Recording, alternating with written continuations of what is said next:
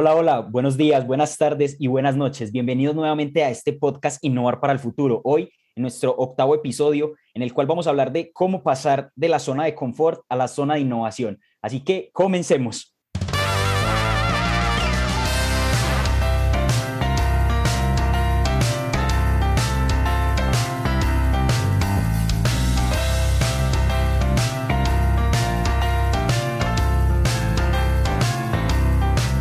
Y aquí seguimos nuevamente, como de costumbre, con Vic. Vic, ¿cómo estás? Hola, ¿qué tal? Pues muy agradecido que nos estén acompañando nuestros escuchas por estas frecuencias y pues se va bien rápido el tiempo, ya vamos en nuestro octavo episodio de esta temporada hablando de innovación. Entonces, pues muy contento, Santi, muchas gracias y también saludos a todo el equipo que hace posible que podamos hacer este programa, en especial a José. Claro que sí, un saludo para todos ellos. Vic, el día de hoy quisiera que abordáramos un tema de la zona de confort, la zona de confort, cómo pasar de esa zona de confort a la zona de innovación. Y sí o sí creo que tiene algo que ver con la productividad, con la productividad personal, con la productividad de cómo alcanzamos nuestros resultados, la eficiencia, la eficacia, la efectividad, pues ya son temas más de, de ingeniero y acá está el ingeniero para contarnos de ese tema. Así que, Vic, Cuéntanos cómo pasar de la zona de confort a esa zona de innovación. Pues yo creo que antes de, tenemos que definir qué es una zona de confort y qué es una zona de innovación, ¿no? ¿Tú cómo definirías, así en palabras llanas, el, el concepto zona de confort? Vic, yo lo, yo lo diría como el metro cuadrado, o hasta donde me llega mi, mi visión. Hace muchos años existía un juego que se llamaba Age of Empires, y cuando tú comenzabas este juego, a medida que caminabas, había como algo que te rodeaba y a medida que caminabas, pues ibas como descubriendo un nuevo camino. Entonces creo que esa zona de confort es eso que te rodea, ese metro cuadrado, lo definiría. Ok. Fíjate que hay una película que, que a mí me gusta mucho que se llama La leyenda de 1900. Trata de un pianista que al parecer era el mejor pianista del mundo, pero nunca se quiso bajar del barco donde tocaba. Y entonces, ¿a qué me refiero con esto? Que muchas veces tenemos ciertas condiciones que vamos ganando en el transcurso de nuestra vida, ya sea con aprendizaje, con networking, con nuestro trabajo, y llegamos a esas condiciones, pero nos puede dar miedo enfrentarnos a algo diferente. Y pues en mi vida me ha tocado trabajar con muchos emprendedores y ahí te das cuenta de el grado de emprendimiento que tiene la gente, ¿no? O sea, hay gente que dice es que yo soy bien emprendedor, pero no quiero contratar gente, pero no quiero cruzar la frontera, pero así como lo hago, lo hago bonito, pero así como, como estoy, estoy bien, porque pues no, no se puede, o sea, solo los gringos pueden hacer eso, eh, la tecnología, y no se dan cuenta que hay N recursos que son gratuitos, que hay N recursos que existen, que si tú planteas bien tu discurso, puedes invitar a gente a trabajar contigo y que se sumen a tu causa y entonces tener un mayor crecimiento. Y entonces si te das cuenta, ya estás utilizando un discurso que es el storytelling, estás pensando de forma diferente, entonces estás empezando a romper, puedes generar un nuevo modelo de negocio. Entonces si te das cuenta, cambiaste ya el piso de la zona de confort a la zona de innovación. ¿Qué pasó o cuál es esa frontera? Y esa frontera es bien delicada porque implica mucho trabajo bien dirigido, bien planeado. Porque no, no digo que la gente no trabaje, yo creo que muchas veces no hacemos las cosas con una planeación y ahí se nos va el tiempo y perdemos muchos recursos en, en esos procesos. Sí, claro, creo que ahí es donde entra el tema de la productividad y que no somos productivos. De hecho, existe un estudio del, del GEM, que es el Global Entrepreneurship Monitor, y dice que en Latinoamérica tenemos los índices más altos de emprendimiento, es alrededor del 17%. O sea, las personas en Latinoamérica de verdad somos lo que hemos hablado en episodios anteriores, echados para adelante, le ponemos ganas y todo esto, pero tenemos ese miedo que tú también nos decías, ok, estoy bien en este negocio o en este emprendimiento, este proyecto ya me brinda ciertas comodidades, pero no, no me arriesgo a catapultarlo, a llevarlo a un siguiente nivel, a, a expandirlo. Entonces, creo que o creo no, más bien te quisiera preguntar, ¿cómo podemos nosotros comenzar a, a, pensar en grande? Lo diría así. ¿Cómo, cómo podemos exigirnos un poquito más y, ver más allá? Yo, yo creo que es un proceso importante aspiracional. Y, y cuando hablo de un proceso aspiracional, ¿en qué consiste?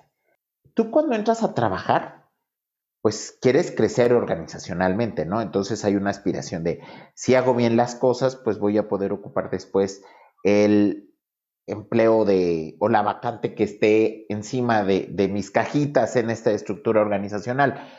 Es igual con el emprendimiento. ¿A dónde quiero llegar?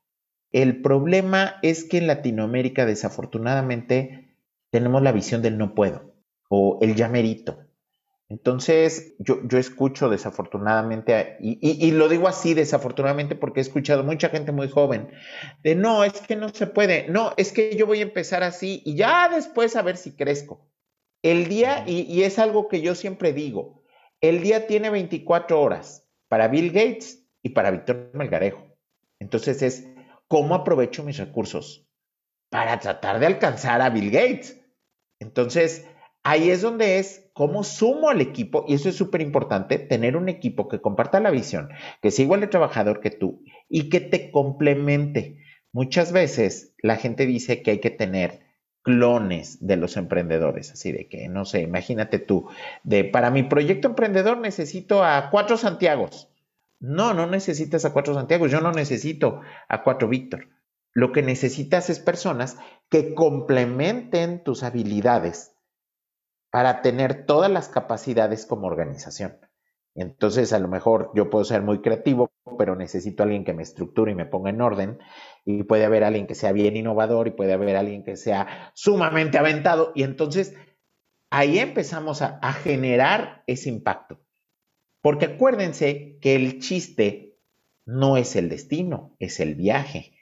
Y en este viaje como todo viaje y como todas las grandes épicas de la humanidad, necesitas una tripulación, ¿no? Entonces, pues a, ti que te gusta la historia clásica, Santiago, pues necesitas a tus argonautas, ¿no? O sea, el emprendedor o la emprendedora es Jasón y necesitas a tu equipo de argonautas para ir por ese bellocinio de oro. Entonces, ahí es donde empiezas a armar al equipo y, qué características deben de tener para que complementen y puedan atravesar de esa zona de confort hacia la zona de innovación. Y ojo, es, es bien importante este proceso porque muchas veces tú dices, ya estoy bien, ¿qué le busco? Y si ya estoy bien, ¿para qué esforzarme más? O sea, con el esfuerzo que estoy haciendo, tengo ingresos, pago mis nóminas, estoy creciendo, o soy muy reconocido en la ciudad en la que estoy, pues sí, pero si puedo hacer lo mismo de forma diferente y no solo ser reconocido en la ciudad, sino ser reconocido en la región, ser reconocido en el estado o departamento, ser reconocido a nivel nacional.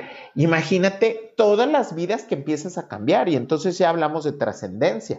Y cuando logras llegar a la trascendencia, que más lo dice que es la punta de la pirámide, pues hablas de que tienes un empoderamiento para tu equipo y para ti muy importante y eso te permite avanzar muy fácil y salir de tu zona de confort. Wow, Vic, creo que es mucha información en este, en este corto espacio. Creo que te va a dar la tarea de los tres de oro para que nos resumas en todo lo que nos acabas de decir. De, verdad, muy valioso. Y yo me quedo con la parte de que en algún momento hablamos que la innovación es, es una postura ¿sí? Es, un, es un traje que nos ponemos, es un, unos nuevos lentes. Y este requiere de una, de una estructura, de una visión, de una estrategia. Y es lo que hemos venido hablando en, este, en estos episodios anteriores y que veo que acá empieza todo a unirse para nuestros innovadores de que nos están escuchando, también digan, ok, ¿cómo yo puedo replantearme o cómo yo puedo empezar a, a mejorarlo? Así que Vic, quisiera que nos dejaras los tres de oro que nos resumieras un poco todo el valor que nos acabas de dar y cómo empezar, o sea, también cómo empezar, cómo aplicarlo de coquito. Pues yo creo que el primer punto es estar informado. Y no solo estar informado de lo que pasa en mi ciudad, sino lo que pasa en el mundo. Que a mí me toca ver cómo muchos emprendedores ni siquiera conocen quién es Bill Gates, ¿no? Así que dices, no, no es posible. O qué está pasando en el mundo del emprendimiento. Súper importante, estar informado. Después, tener un gran equipo. Y cuiden a su gran equipo. Y hay gente que es muy buena y va a transitar por la empresa. Y eso también lo tenemos que entender. Y hay gente que es muy buena y se va a quedar, y hay gente que es muy buena que no va a poder estar, pero podemos obtener retroalimentación de ellos y mantenerlos con nosotros. Y por último, no tengan miedo. Creo que el miedo es el gran cáncer de Latinoamérica. No tengan miedo, todo se puede, hay que trabajar, hay que echarle ganas, hay que estar siempre abiertos a nuestras capacidades. Nosotros podemos. Nada más es cosa de organizarnos, vincularnos y prepararnos y todo se puede. Esos son mis tres puntos. Totalmente, Vic. Creo que muy valioso y sin más que agregar, te quisiera preguntar, Vic, ¿qué libro nos pudieras recomendar tal vez para, para esto? ¿Qué lectura? Para salir de tu zona de confort, pues yo creo que me hizo mucho reflexionar un libro muy interesante y además está muy divertida la lectura, que se llama The Outliers. Súper recomendado. Creo que en español se tradujo como fueras de serie. Me suena muy complicadillo, como que algo está mal en esa traducción, pero bueno. Y ahí se van a dar cuenta porque precisamente habla de esa gente que nosotros admiramos y que pensamos que son fuera de serie, y a la hora que hace el análisis te das cuenta que son igual de humanos que nosotros, pero solamente le dedicaron muchas horas bien planeadas a trabajar día a día para conseguir sus metas.